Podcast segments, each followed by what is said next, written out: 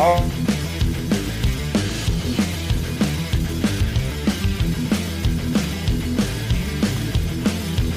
episode 11. Uh, this is Chad Benton, your host, along with uh, co-host Rich Howe and Colin Wood. First thing we got to get into uh, for the episode is DraftKings. We uh, encourage everyone to go to DraftKings now that uh, sports betting is legal in Tennessee and many other states around the country. And with DraftKings, we've got a big UFC fight coming up. Conor McGregor is returning to the octagon. So there's an awesome thing going. Download the top, download the top rated DraftKings Sportsbook app now and use promo code THPN when you sign up to turn $1 into $257 if McGregor wins by first round knockout this weekend. Place your bet and watch the fist fly this weekend.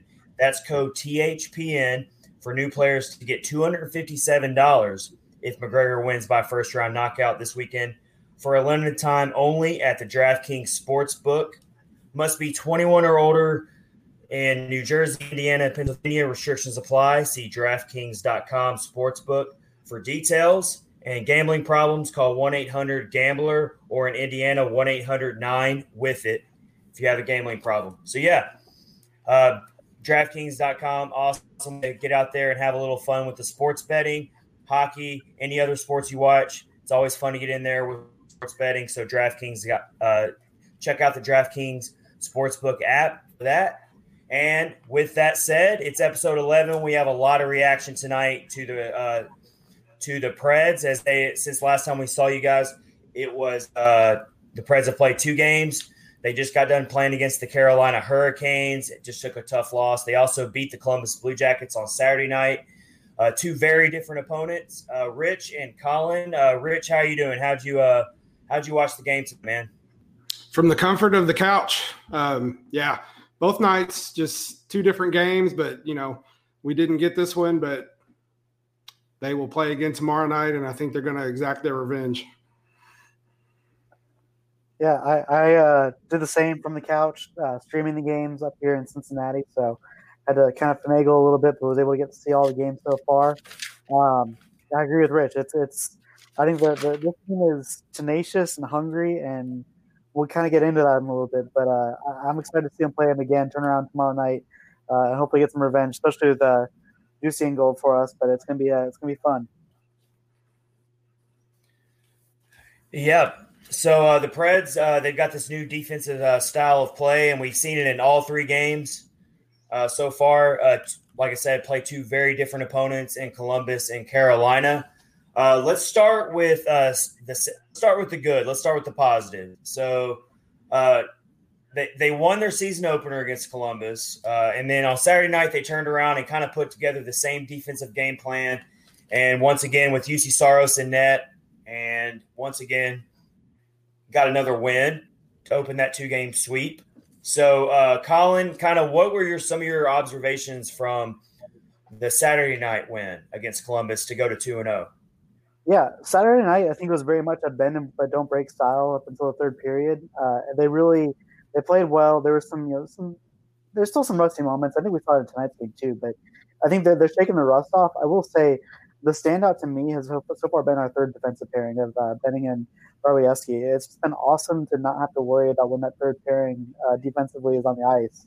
Because um, the last few years, it's kind of been like our top two pairings are solid, and then that next that third pairing gets on there, and you're like, I don't know about it, but what stood out to me, especially in uh, Saturday's game and a little bit tonight's game, is that because that third pairing is doing well, it's taking some time away from the first and second pairing, which isn't necessarily a bad thing. If you can stick them out there and rest up the top two pairings a little bit, that does really well. But um, you know, we, we opened it up in the third, and then we never looked back, and it, it's uh, especially on Saturday night. Forsberg just continues his tear, and he did that into tonight as well. But uh, man, it's that, that third pairing and for, the play of Forsberg right now are incredible.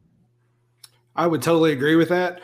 But the I think the saving grace for Saturday night was uh, Saros. I think he had a really good game. He had a lot of good stops.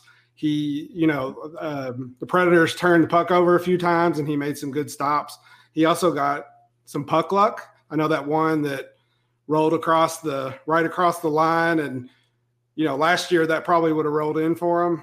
it would have.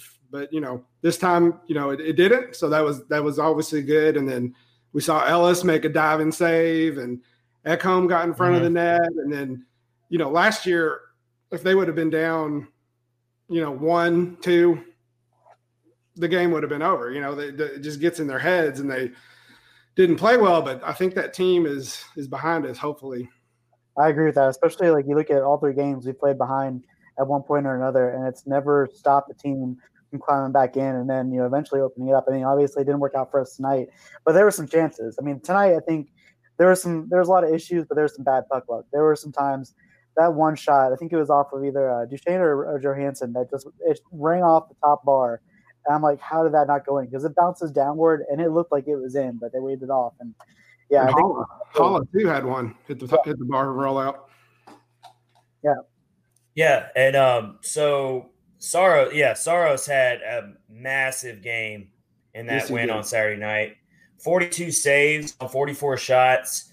Um, you know, because the, the season opener, he wasn't tested quite as much. It was more of a of a conservative effort, and it was just kind of like he made the saves when he had to, but it wasn't like anything crazy. Saturday night, he had to actually step up and and kind of save the team to a degree. And so that was the biggest takeaway for me in that game was uh, Saros with 42 saves. I mean, he, he's he's really trying to uh, claim that top spot for the Preds uh, as the starting goaltender. He he's up against a lot of pressure. Let's be honest, guys. Yeah, yeah, absolutely. But I mean, he's stepped up to it. It's it's been solid play. The biggest thing is just making sure it's consistent, you know, from night to night. And uh, it looks like we're going to get to see him tomorrow night. So hopefully he'll get to apply it to this mm-hmm. team because we know they they just they jump on you so fast. If you give them the opportunity, they'll take advantage of it. And uh, I think the story tonight is high danger shots. It wasn't even Pekka's fault that we fell into the mm-hmm. situation we fell into, but he faced you know upwards of ten high danger shots. You can't do that. You can't leave the guy in that situation. Um, we're lucky the score is what it is because Pekka played a great game.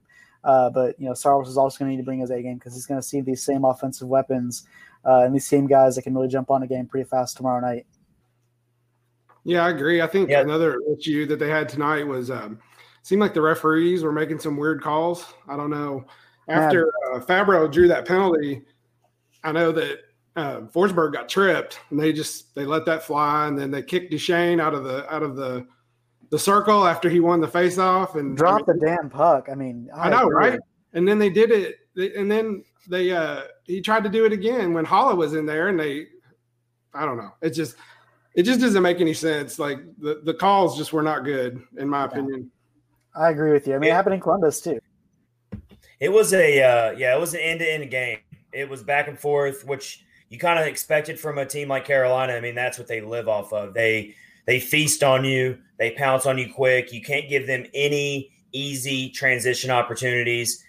And unfortunately, the Preds, it wasn't that many times that happened, but the few times it did happen, and the few times they did slip up, you know, you had uh, Svechnikov, very hard name to say. Uh, he he burned him.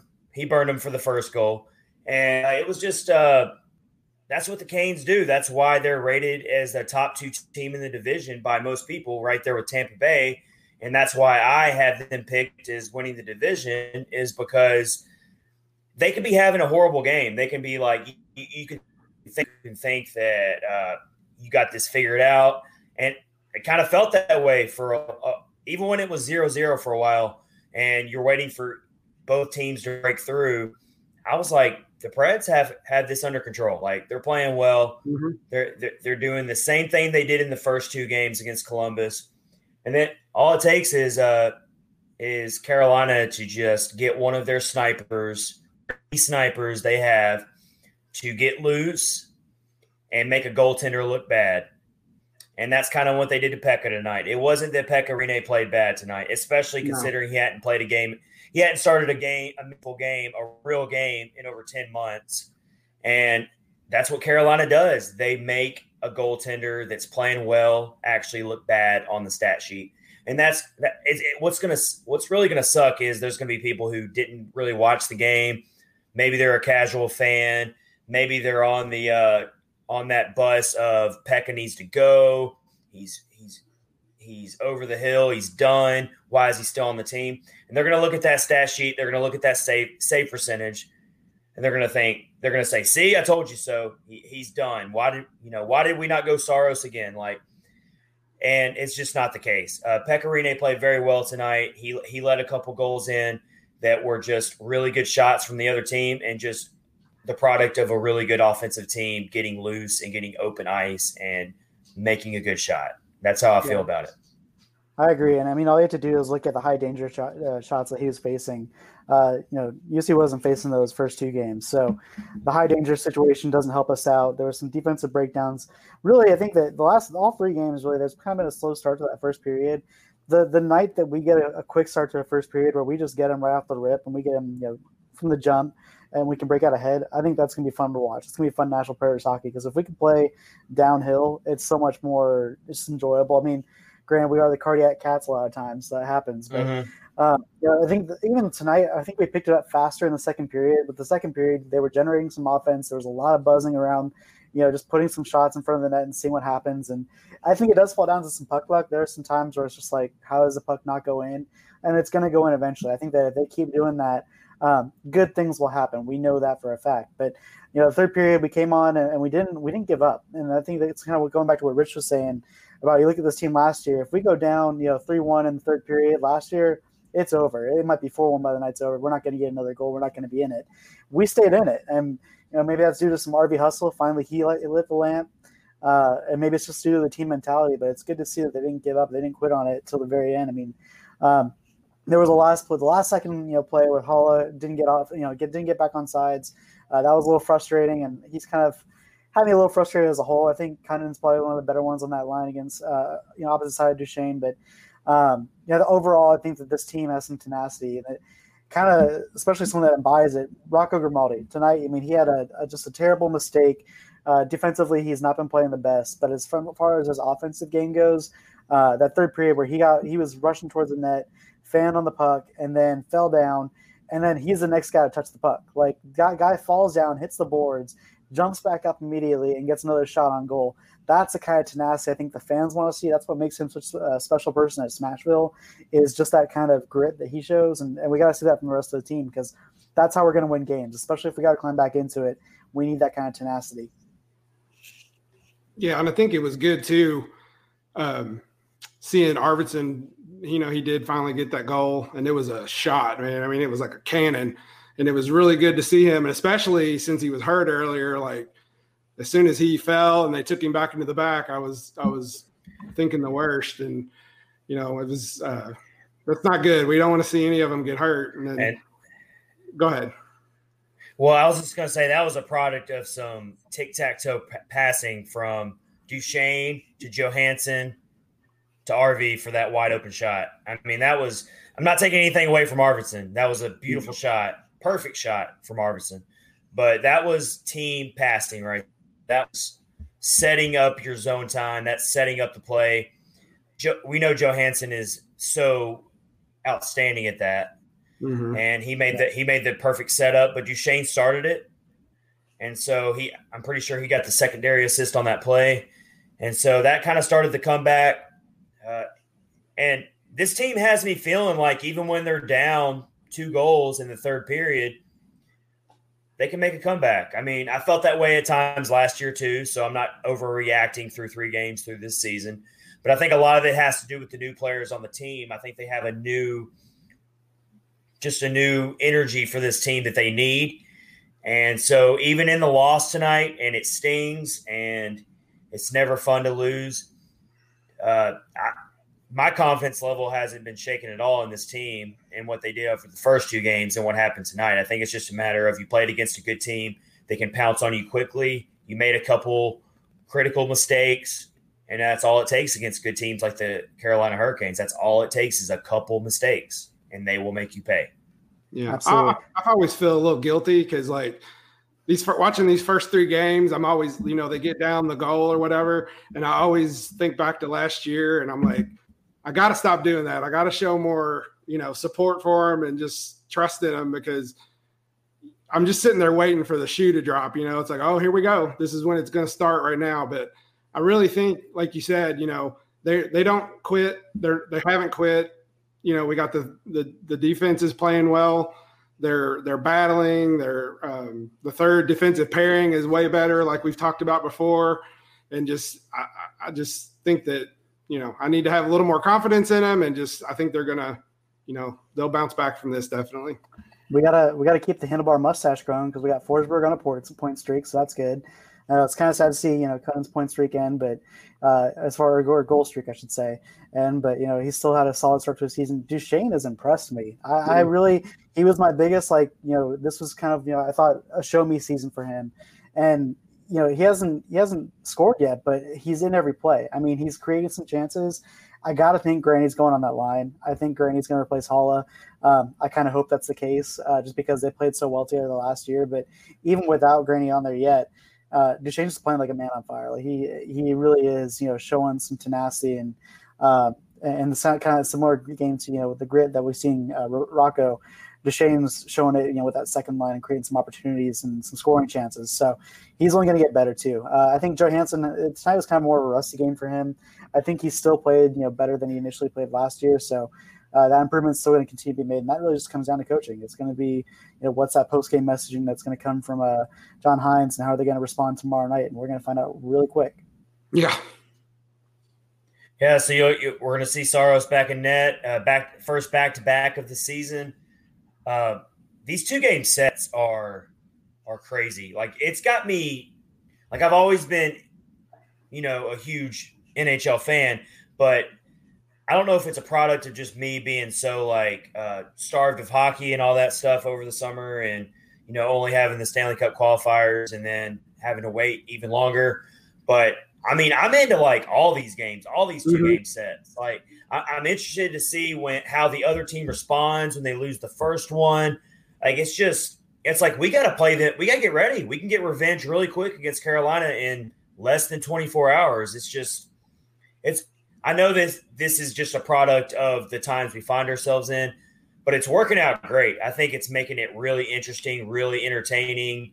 Uh, it's like a quick turnaround. It's like you can't let off the let, let your foot off the gas if you won, and if you lost, hey, you got less than 24 hours to get redemption. So it's just you know, we get we get Pataki less than 24 hours from now and they can get some redemption. If they play the way they play tonight, again tomorrow, I think they're going to get some bounces go their way that puck luck we're talking about, I think some puck luck will go their way. And you get Saros in net. You just put that same game plan together, minimize some of the mistakes. Uh, that first period uh, passing was really, really shaky. Mm-hmm. Uh, they were they were making some really, really passes that kind of kept them from getting some scoring opportunities in that first period. And then you made it through that first period, and it was still 0-0. I think the Preds left some some possible goals on on the table in that first period where they could have maybe been the first team to score. But other than that, no reason to overreact to this loss or panic no. or get get too upset over it. You went up against a good team. Time to move on. Yeah, we have to look, we have to think about too. You know, Carolina beat the Red Wings. It was like three nothing in their first game, and then they dropped the second one. You know that they were going to want some redemption for for losing to Detroit, and it was for sure. Know, Detroit, Detroit Absolutely. handled them actually handled them pretty well in that game. I watched the end of it. So we had to look at that. And then what you mentioned about the passing and leaving some scores on the table. That one shot uh, that Josi had going into the net and he decided to pass it. I think he probably probably should have shot that. I don't know. I mean, I'm not not saying I'm better than Josi or anything, but you know, what are you trying to say, Rich? What, what are what you I trying to say? Not, I'm not one of those guys who's like, "What are you doing?" You know, whatever. But I think you left one on the table there. Yeah, I mean, there's definitely been some self-inflicted wounds. I think are kind of easy to kind of work out as we get the season going, just because it's so early in the season. But there were some times where like the offense is buzzing in the offensive zone, and we're getting some good passes and some good shots, and then a guy will you know bounce the puck out past the defenseman, and it'll go past the line, and we'll have to, we'll have to clear the zone and start all over again, and that just it kills the momentum. And I think, like I said, it's just it's early season. It's taking off some rust and getting some of that stuff figured out. I will say the one place where you know I'm still kind of a little bit you know questioning, a little bit nervous is our power play. Uh, it, has got me. The first line, the first unit looks pretty good. I mean, they're getting some opportunities. There are a couple of times for that first unit's out there where there's just some bounces in front of the net that they can go their way, and, and they just haven't yet, but I think they will. the second line has not generated nearly the opportunities, especially in front of the net. Um, they're not getting rebounds. They're not even really getting shots on the goal, and it, it really is kind of concerning uh, to see that second line out there not producing in nearly the capacity that first that first unit is. So hopefully they get that figured out. On the flip side of that, penalty kill is pretty solid. I mean, mm-hmm. you know, they, they put one in on us, on us tonight on the penalty, but on the power play. But you know, overall, I think the penalty kill has been pretty good uh, so far. So you know, we'll see. There's a lot to build on. That's the thing about this is that um, you know we have a season like this. It's going to shake out the way it is. Get some quick you know chances to redeem ourselves a little bit, and uh, you know we we saw them once. Now we get to see them again, and kind of you know apply the lessons learned. But it's it's fun to watch, especially right now, especially seeing the team grow. I think there's just a lot of potential, and beating Columbus, a team that was kind of you know right up there against you know with us as far as the rankings go, to beat them twice, it feels good. It makes me feel like we're in a good place, and we're going to continue to be in a good place. So, you know, if we can win two and lose one and keep that going throughout the season, I think we'll be quite all right. Well, what takes the sting off the loss too is the way they are playing.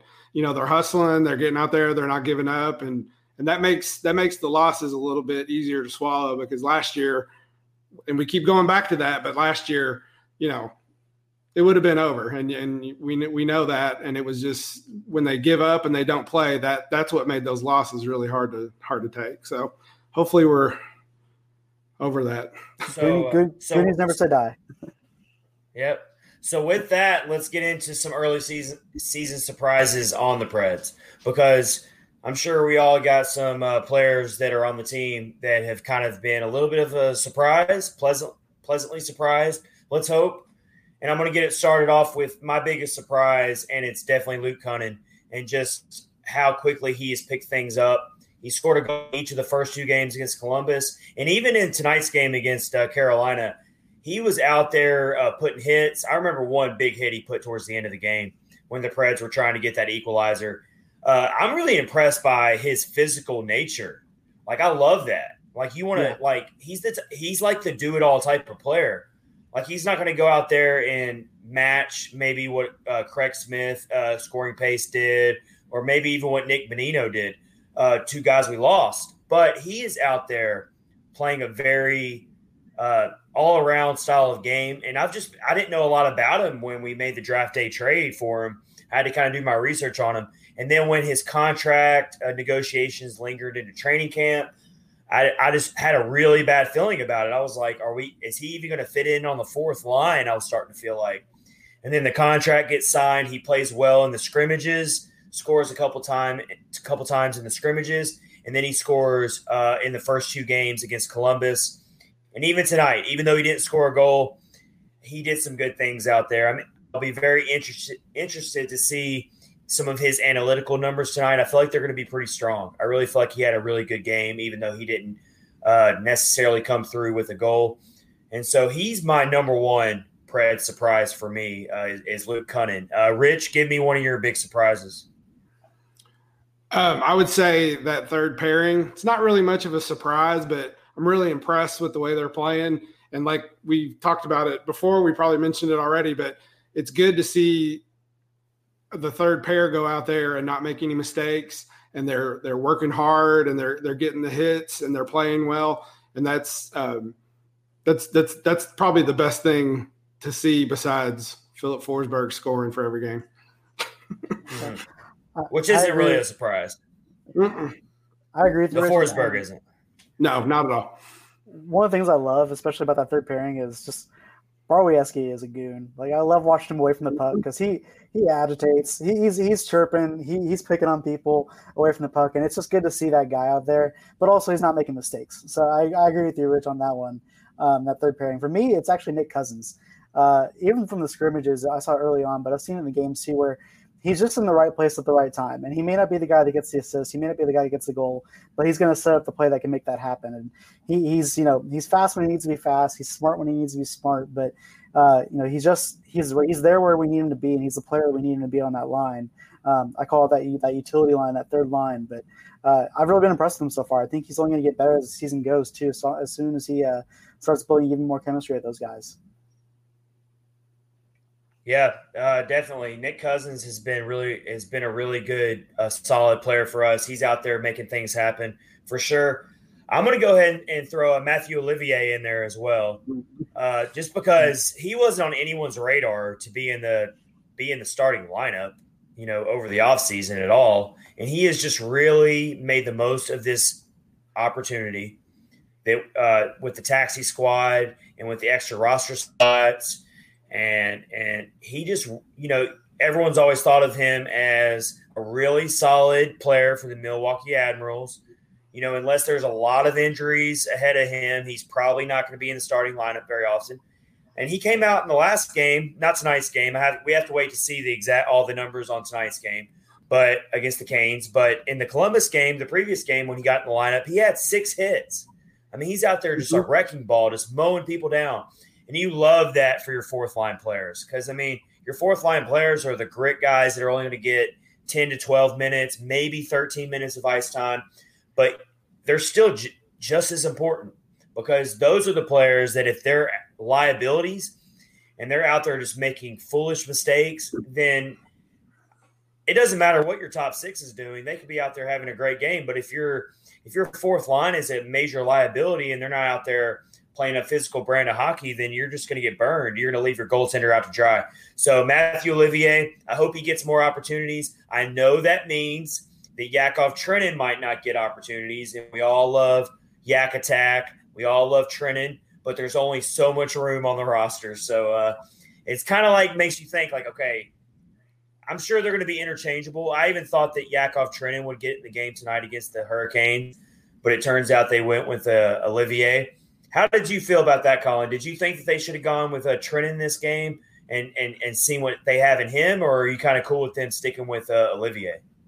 I think you ride the hot hand, uh, especially when you're saying you know with the style of play that he plays. I think it's very complimentary of Richardson too. I think you know the the physical game, the the smart hockey. I just think you know let the, the hot hand ride.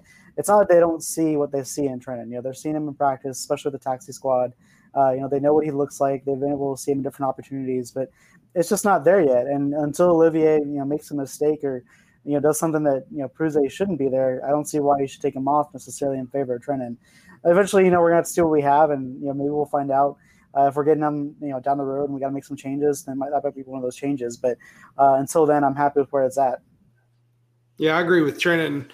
Over in the off season, you know, when we we thought we were actually going to lose him, you know, they were he was talking about they were showing pictures of him going to the to play for uh, in the KHL for Russia and and you know all the fans were like please sign him you know get him back on the roster make sure we don't lose him. And then I guess Olivier is just showing them something that Trenton's not or or like you said maybe they're just riding the hot hand but I'm, I'm impressed with Olivier as well. I like how he um, just goes in there and like you said is just a bull in a china shop and just you know lays hits on people and he's playing really well. And that's what we that's what we need. You don't see you don't see him out there making making any critical mistakes. Like that's the big mm-hmm. thing. Like you, you don't see you don't see them out there costing the team because uh, let's be honest, uh, those new players on that fourth line. Whenever you see a new player you're not used to seeing on that fourth line, they're under a spotlight. Fair enough. fair or not, they're under a spotlight. Mm-hmm. And so as soon as they make a critical mistake, everyone's always quick to jump on them. Like, oh, this guy found his way in the lineup, and look what he did. He gave up this odd man rush and left uh, Pekka Rinne or Juuse Saros after that.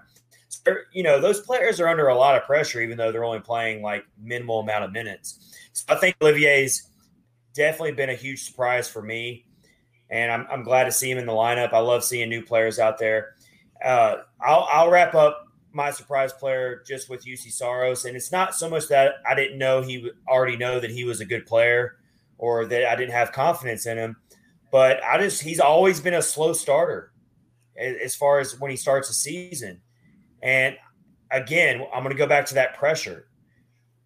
This guy's facing a ton of pressure because his contract's up. He's getting ready. I mean, no one knows what his future's it, future is. And if he comes out and just has a really, really awful season, and and the organization doesn't have uh, confidence in him, it's going to make for a really weird offseason uh, next year. Uh, if if the organization doesn't have confidence in him, the easy solution is he goes out and has a really good year. No, no matter what happens with the Predators, as far as whether they make the playoffs or not, when we look back on the season, uh, let's hope that we don't look at Saros and think, well, it was because uh, it's a direct correlation to Saros as to why we didn't make the playoffs or why we didn't, you know, meet expectations. It was because of Saros. As long as he can have a really good year, and we can feel like we can build a team around him.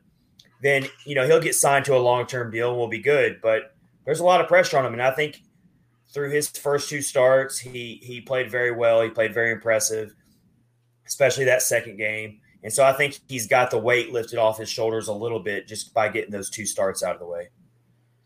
Yeah, and you especially want to see him come into his own over the next couple of years, just because in four or five years, if he's still playing top notch hockey, uh, he could be a great trade asset once Askarov is ready to go too. Um, and I, I don't see him getting the the no trade clause like Pekka got because Pekka was playing out of his mind before he got that no trade clause, and that's the only one David Poile's ever given away. So, you know, I think that you know a few years down the road, hopefully he's still playing with that. But for right now, we'll take it. Maybe it's not the uh, the point in the season. Maybe it's the months. Maybe he's just not good in October and November. But uh, once we get to January, he's all right because he has been playing really solid for us.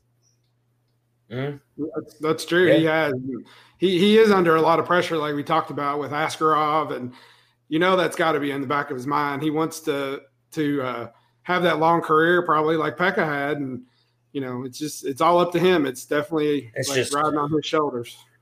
It's big skates to fill and we see it in all we, we see it in all sports. We see it a lot in football when a backup quarterback has to come up and replace a long-term starting quarterback. I've always kind of it's an easy comparison to make, like in hockey and football, is the backup quarterback, starting mm-hmm. quarterback, franchise quarterback. It's the same idea going on here with, uh, and, and you know, Peck has always been a mentor to Saros, and so it's just I don't want to say a surprise to be like a knock on Saros, like I don't have faith in him, but I'm just like I'm very pleased to see how he's handled his first two starts, and I'm my confidence has definitely risen in him that he can go out and play well tomorrow.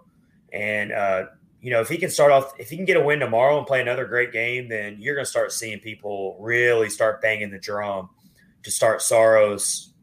You know, every chance they can assuming it's not a back to back. I mean, that that's you're gonna start hearing that.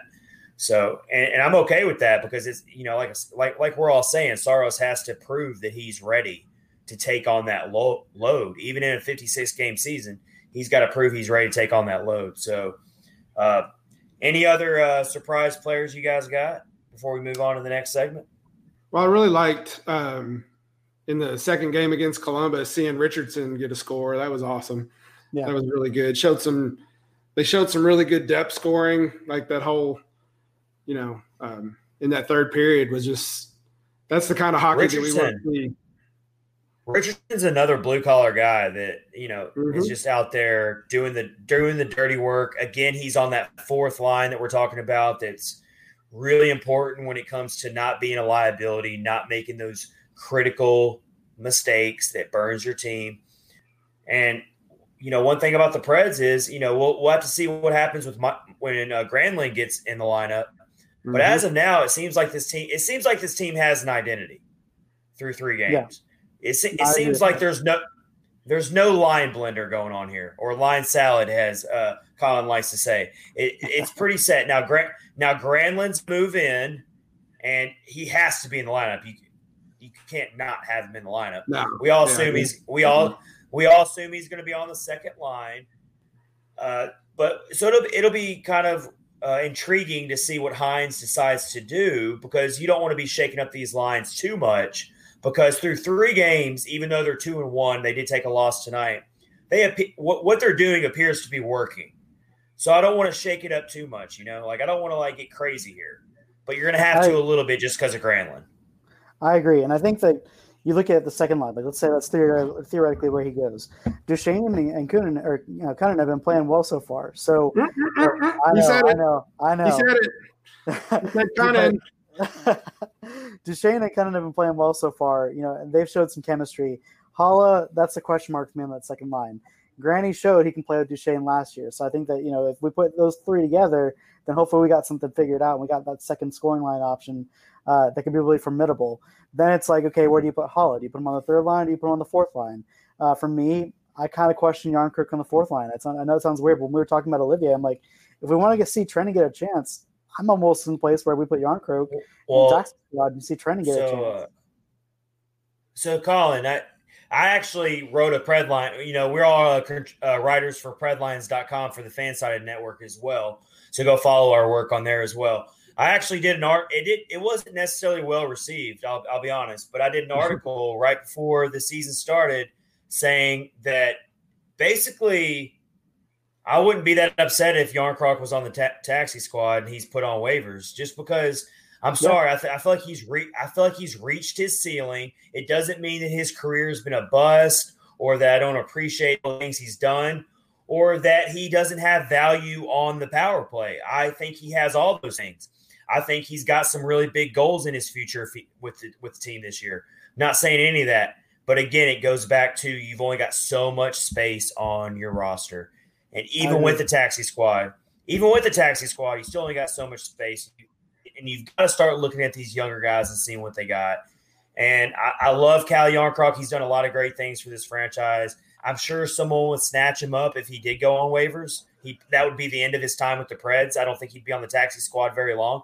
But I did write about that going into the season that if there's one veteran that you've got to kind of let go and just make your peace with him, it's it, for me it's Calle Jarnkrok. And again, that doesn't mean I don't have respect for him or anything like that. It's just sometimes you got to move on. You got to realize a player's reached their ceiling, and you got to see what else is out there. Right. I totally, I totally agree with you, and I think that you know, it's that's kind of where I put Haula is that fourth line potentially. I, I, just like I like the utility of the third line with Rocco and, and with you know Cousins and Sissons. They're playing well. They they're doing a lot of different things well, and that's really what's impressed me. And so for me, it's almost like Haula jumps to that fourth line, and then like you know, like I said, Jarnkrok probably goes to taxi squad, goes on waivers, and we'll see if someone else wants him.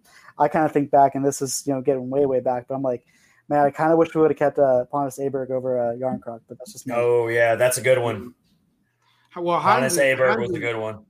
Yeah. Hynes and Poile even told everybody, you know, in, in their interviews that don't be surprised if you see some of these guys who, like a Jarnkrok, move down to the taxi squad and, you know, shift people in and out. I mean, that's just going to be the nature of it. You know, we've got these guys coming in who are playing good, like Kunin and Cousins, and you can't you can't you can't you're definitely not going to move them around so we you know we got to let those go, those other guys have their chance and you know if you're not if you're not performing well I'm not saying that Jarnkrok isn't performing well or won't perform well but you know you just got to you know, slot these other guys in and theoretically, you know, you could put him just as a healthy scratch and put Tran back on the taxi squad. So mm-hmm. there's there's some options if they really want to keep him, if they really don't want to exactly. see him going waivers. But you know, it's just I, I, don't see it right now. I've not seen it yet. He's not been terrible. It's just not. He hasn't really shown me anything. I think I've seen a little bit more from Haula than I have from Jarnkrok. So that's kind of where I'm at. Well, it kind of seems like. Well, go ahead. Go ahead, Chad. Uh, yeah, Rich. What I was going to say, and I'm sure you guys agree with me, is just so the thing about Jarnkrok is he is he's got a great shot, deadly shot. He's definitely a good player on the on the second power play unit. He's that's where he's used a lot. That's most of his value he just uh, he's not a well-rounded player like I'm like a like a Luke Kunin is or like a Erik Haula is. He doesn't really bring you a lot on defense. He doesn't do a he doesn't really do a lot of uh, the the little things that you need in a fourth line player. And that's why that's why you saw him move up the lineup so much last year when there were so many injuries and other things going on, and Laviolette was basically just shaking a ball and seeing how it all came out every day. Uh, yeah, it was like ping pong balls, and like let's see how it's going to roll out today. I mean, yeah. it was like, yeah, I mean, you want to talk I mean, about. He, in all seriousness, him doing that, it probably hurt uh, those guys more than it helped. I mean, it definitely well, what, was. Eh, but and we're not going to get on a long rant about Laviolette because no, no. that can that can no. that could be a like that could be a whole episode about mm-hmm. Laviolette. Yeah. So we're not, gonna, we're not going to we're not going to get into that because we'll, we'll be here till four in the morning if we get into mm-hmm. Laviolette and uh, last season. I was gonna, I was gonna say if we go into last season, I could probably do a whole episode on why Kyle Turf killed the franchise. So oh yeah, let's yeah. let's not do that. Let, let me let me uh, let me let me bring home my point about a Jarnkrok real quick. Uh, la- uh, last season, he even saw time on the first line, and I thought he played pretty well. Like I mean, he he's a very good player that can do certain things offensively that make you uh, love him. But he just he's not well rounded enough for me. I just feel like he's he's hit his ceiling, and so that's kind of where we're at with it. And so we'll just have to see when Granlund moves in how that shakes things up. But let's uh let's move on. Let's let the dust settle on the first loss of the season. It's never easy. You always want your team to go undefeated, but it just doesn't happen, especially in hockey. And hockey, it's just about attrition. And the Preds uh, take their first uh, shot on the chin of the year to the Carolina Hurricanes, but they play again tomorrow. Let's uh, let's let's get a broad scope of the NHL.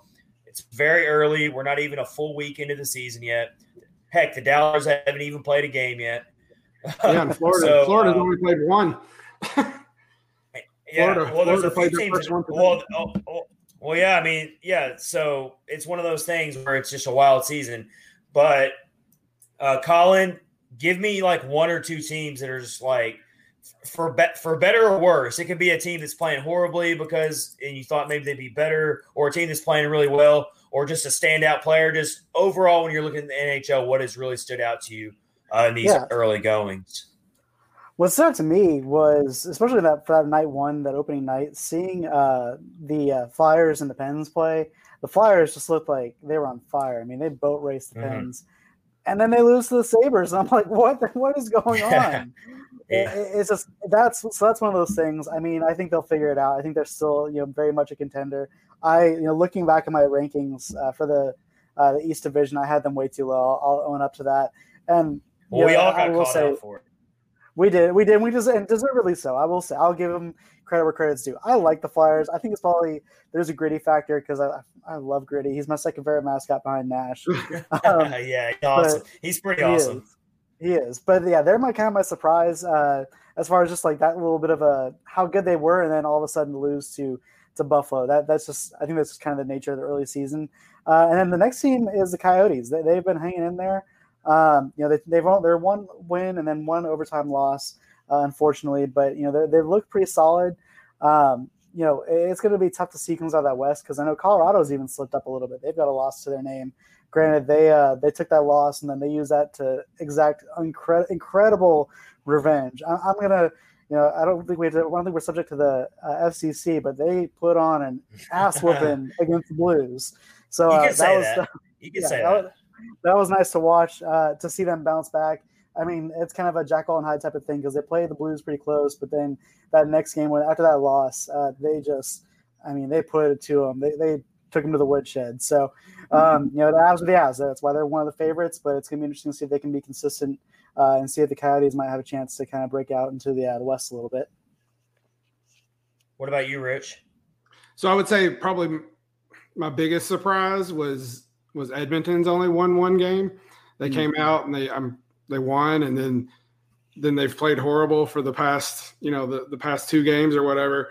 And then another one would be um, it, it's not really a surprise, but it was kind of enjoyable watching St. Louis uh, get destroyed, watching Binnington get yanked. I mean, that, that yeah. just that, that, was a great, great, uh, great uh, thing to see. So that would probably be that one. And then you know, I think I was surprised to see Boston was a struggling a little more than they should be. Um, you know, they still don't have Pastrnak in, but they they just don't seem to be gelling quite yet. I actually watched the game today and got to see watch uh, Craig Smith play a little bit, and that was a little hard to watch. But um, overall, you know, I just expected a little more out of them. So I don't know. I guess that would be a little surprising to me to see them have their struggles. But I think you know all the teams have their struggles except for maybe Tampa Bay. they seem to be still firing.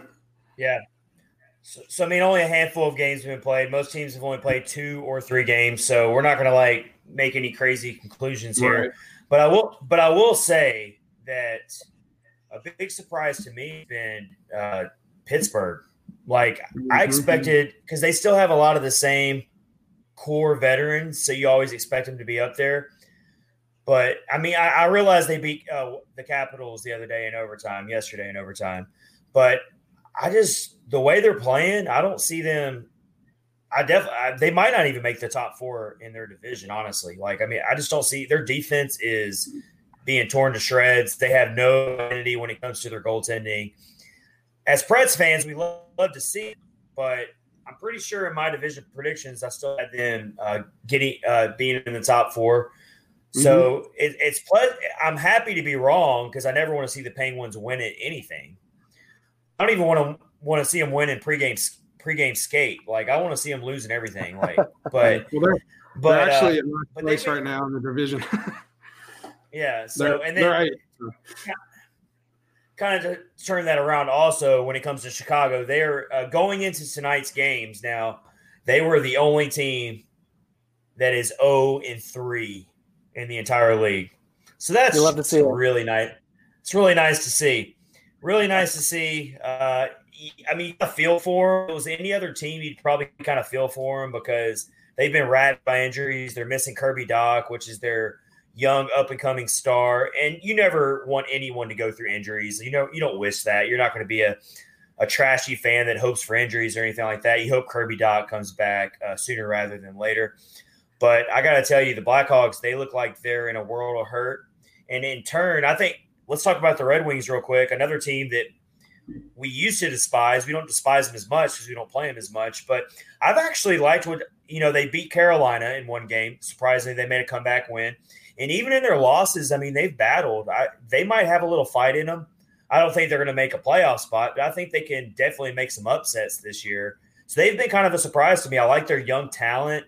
I think they can catch some teams by surprise. So being a team like being a fan of the Predators, like watch out for them. Like if if you go into that game overlooking them, they're a team that can that has some goal scorers. Uh, Larkin's the big guy that they they lean on heavily. Uh, they're a young team. They're a they're a hungry team. They just they're a few years away from really making a playoff run or anything like that. But they're a team that I think even in even in uh, their three uh, three games and two of them have been losses they've been they've been kind of impressive in those games. They've they've played well and battled hard. I will say I gotta add one thing about Tampa Bay. Um, just because going, kind of going back to Chicago, Chicago is Chicago. They're not doing well. So for me, like it's yeah, Tampa Bay is off to a hot start, but how hot is it? Because is, is Chicago really a good barometer for that? I mean, they're playing against the likes of Malcolm Subban, and you know they're putting some easy ones in. It's it watching the play, it was not Chicago did not look good. It was Yeah. Tampa Bay looked good, but I think anybody almost you know looks good in comparison to some of the stuff that Chicago's rolling out. So it'll be interesting to see them play another opponent that's not you know not the lowest team in the division right now. So here's a here's a surprise. I was just checking scores. We were talking about the Flyers earlier. Um, the Sabres beat the Flyers tonight. The score was uh, six to one. The Sabres had 37 shots on goal, and the Flyers only had 22. So Yeah, that just blows my mind. That's a little surprising to hear. Yeah. I mean, it's just It's I gonna think be. that's just the nature of things. Like it's such a crazy season it- with this. I think what we're going to see this season is a lot of uh, crazy swings. Like you're going to see a team look really hot for two games, and then they're going to catch the wrong team at the wrong time, and they're going to get swept by that team. These Yeah, two game a- sets change. These two game sets change the whole dynamic of how this se- season's going to go compared to a normal 82 game season where you you know your your schedule's spotty and you're and for the most part you don't play the same team twice in a row. Every now and then it happens, but uh, like for Mm. instance, last year the Preds got that back to back against the Stars where they won right before the pause. But for the most part, it doesn't happen. This season, it happens the entire season, and it's just gonna it's gonna make for some some crazy results. Uh, Rich, what were you about to say? I was just going to say I was checking another one, another score. It's not really all that much of a surprise because the Canadiens are, are really good, but they're beating the Oilers three to one. The Oilers just scored, and there's uh, two minutes left in the game. So um, I haven't got a chance to Oh, watch that- the, any of the Canadian games yet. I, I really like to yeah, watch them. I haven't play, either. I haven't either. but they're looks like they're putting it on the Oilers right now, and the Canadiens are on the power play right now. So Yep. The thing about the schedule, there's a lot of a lot of get right games. You can go down one and then hopefully get it right the next time, or you can go down even worse. So we'll see what happens. But yeah, and tomorrow's tomorrow's a game game for the Preds. Real quick, I'd share our poll that we uh, put out for the Catfish on Ice podcast. Uh, follow uh, the podcast on Twitter at Catfish Ice. Uh, we put a poll out uh, yesterday, so this was before uh, the game against the Hurricanes. So this these results might be shifted after tonight's game. Hopefully, fans aren't that over dramatic over one game. But our results were basically we just asked, "How's your conf- has your confidence level increased at all after the first two games for the Preds, uh, as far as them making the playoffs?" Because there were a lot of fans out there that were like, "We're not going to make the playoffs. We're going into rebuild mode. it's time. You know, we can kiss our playoff chances goodbye this year. We have a lot to figure out. A lot of fans felt that way. The sentiment was very, very low for this team going after coming out of the Stanley Cup qualifiers and all the changes that were coming. And so, uh, so we asked that, and 57% said slightly. And there was a tie for 22% with not at all and increased a lot. So you got that that wide range of emotion of, oh yeah, my confidence is really increased. Oh, and you've got that those people that are like, nope, it hasn't increased at all. So slightly it was 57% from our poll voters, which is what you would expect to see because you can't overreact too much to two games. And then after tonight, hopefully those same people that were slightly confident in their confidence level probably should feel the same way because you lost to a good team and you still battled hard. But I'm just interested to track that throughout the season, how fans feel with this new new look Preds team as far as making the playoffs because we're so used to making the playoffs in Nashville. I mean, it's kind of like it's almost like a right to bear. Like we're going to make the playoffs at least, you know. Mm-hmm. Yeah. I agree, Missing the playoff. Yeah. Well, especially ahead, this Colin. division, it's tough. I mean, there are some teams that we're close to, and so for me, like the reason I would say slightly is just because we, like I said, we beat the Columbus Blue Jackets. That's kind of the team that everybody has been stacking us against, and so it's nice to be the one that is on top in that situation. But then you got the Panthers, and so you don't know what they might do. They might have a good season, and they, like I said, they were on the cusp last year of having a really good run. So you just never know. But I do feel good. I think this is overall. I'd say we've improved, and you know, last year we were that close to making the playoffs. Obviously, it didn't work out for us, but we were close last year. I think we've taken already, you know, the next step or at least progressed since last year we're playing some team hockey. It looks you know better. It's more fun to watch. So, you know, I've got I got more confidence. Ask me in a couple weeks, and we'll uh, we'll see where I'm at then. But yeah, yeah it's hard. It's hard with yeah, three games. Yeah, so on on that poll, I've, I've voted for slightly as well. I'm you know I'm cautiously optimistic. I like what I see. They're playing really well. They're they're battling. They're fighting. They know what us as fans have been saying that they're soft. They were soft last year. I think they all know that, and they they want to turn it around, and they're they're they're they're moving towards turning it around, and they're making a lot of good decisions. They've just got some things they need to button up, and I think they'll be fine down the road. I, I like really, to think that hey, Ryan. I was gonna say I like to think that Ryan Ellis has my mean tweets pinned in his locker, and he uses that for motivation. Hey, uh, hey, uh, Rich, just for Rich, just for your sake, I hope that uh uh, Mark Borowiecki doesn't hear you call this team soft this year because um, I, I, would just I don't even know what I would do. I know they're not soft this year. They were last year. They're definitely not soft this year. You're gonna go, but it, let's let's say they start looking soft. Are you just gonna go put Mark Borowiecki in that category where he can't be soft no matter what, just so you can protect yourself? I don't know. I, have seen the dude like videos of him putting on Instagram yeah. working out he beats yeah, everything's out of, a so, bag. So I don't. So the Catfish on Ice podcast is officially going to be everything's going to be positive about Mark Borowiecki, no yeah, matter no what. I'm pretty sure that dude wouldn't even be soft if he was on the IR. He'd still probably punch someone with a broken arm. Yeah. yeah. So we're nothing but good things to say about Mark Borowiecki because we want to be on his good side. Let's put it that way. And and Benning too, though. I mean, he he's yeah. tough dude. I mean, he gets out there and does the you know he's pretty much they're a good complement to each other. I'll say that. And Benning is taking some shots. He took a shot in the game against Columbus right in the wrist, mm-hmm. and he dropped the stick and he he stuck with it, and that's that's what we want to see, and that's that's you know that's that's probably my my favorite thing to see is watch those guys battle. Benning, Borowiecki, uh, and then uh, Olivier. That's the Bash Brothers squad right there yes, for us. Exactly. Yeah, we we got to make some uh, we got to make some shirts on that, Colin. Bash Brothers.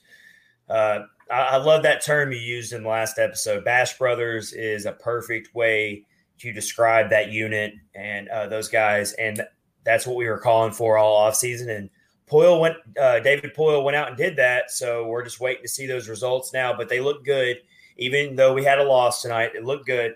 So now we're going to switch gears. Uh, in, epi- in episode 10, I, I ran a solo episode in episode 10. If you want to go back and listen to it, and I listed my top three NHL venues I want to go to as a fan. I had this little bucket list that I started just a few years ago, just a couple years ago, where I want to basically mark off every arena at some point I want to get them all knocked out, which is going to be hard to do, but that's why you make a bucket list. It's fun to do. You hope you can finish it. And so I, I, listed my top three. And just as a refresher, if you didn't get to listen or if you forgot, I listed in no particular order. I listed uh, I listed Montreal as my Canadian team. I want to really go to see as all out of all the Canadian teams, uh, a game in Montreal and see that passionate fan base.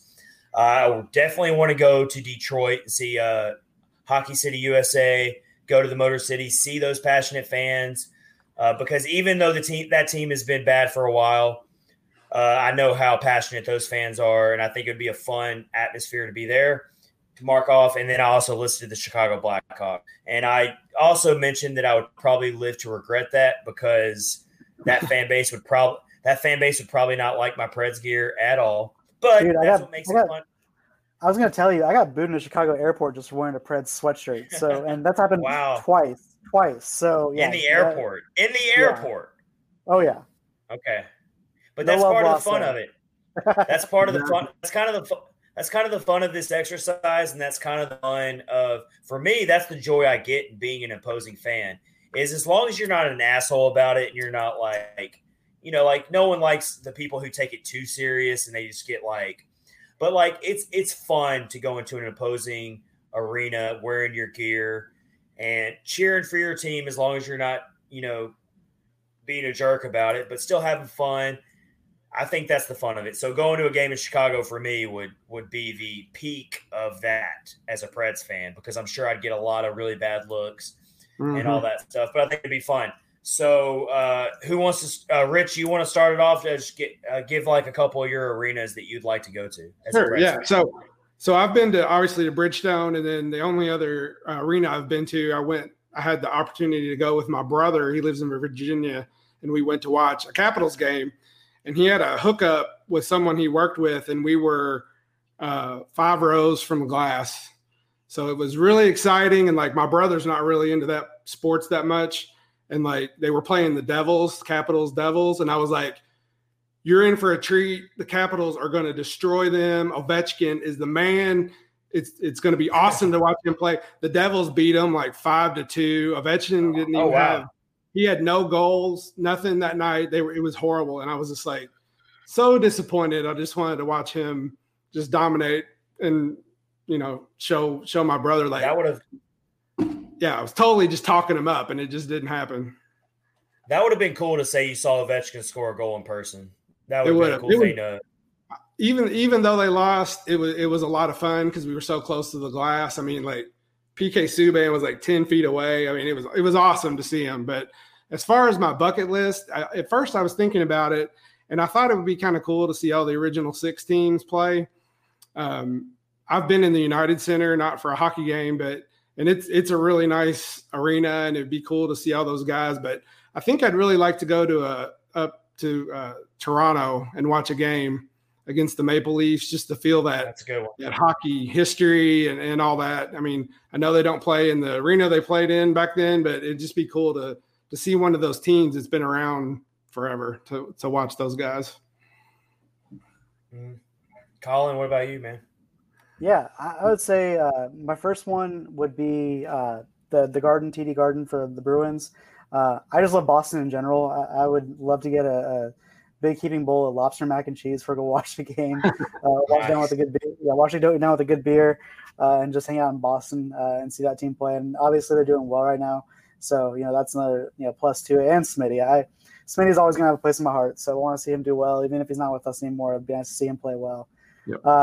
Uh, and then my next one, I'm, I'm actually from Arizona, so Gila River uh, Arena in Arizona in Glendale, just because it's kind of fun to you know think about a hockey you know, hockey arena right in the middle of the desert. So that's a that's a good one. Uh, and then my last one is uh, Rogers Place in Edmonton, mm-hmm. just because that place looks like a, a, starship just landed in Canada. It looks pretty pretty badass. so definitely want to go see that one. Those are those are all good ones that I would definitely like to see as well. Uh, one more I'm going to throw out, and I hear it's very similar to the Preds atmosphere, and that's uh, Tampa Bay. Mm. I hear that I hear that they have really embraced the whole, you know, Southern hockey thing, and you can tell when you're watching games, and a lot of that has to do with how good they are. You know, if you're if you're a good team like the Tampa Bay Lightning are, you're going to get the fans.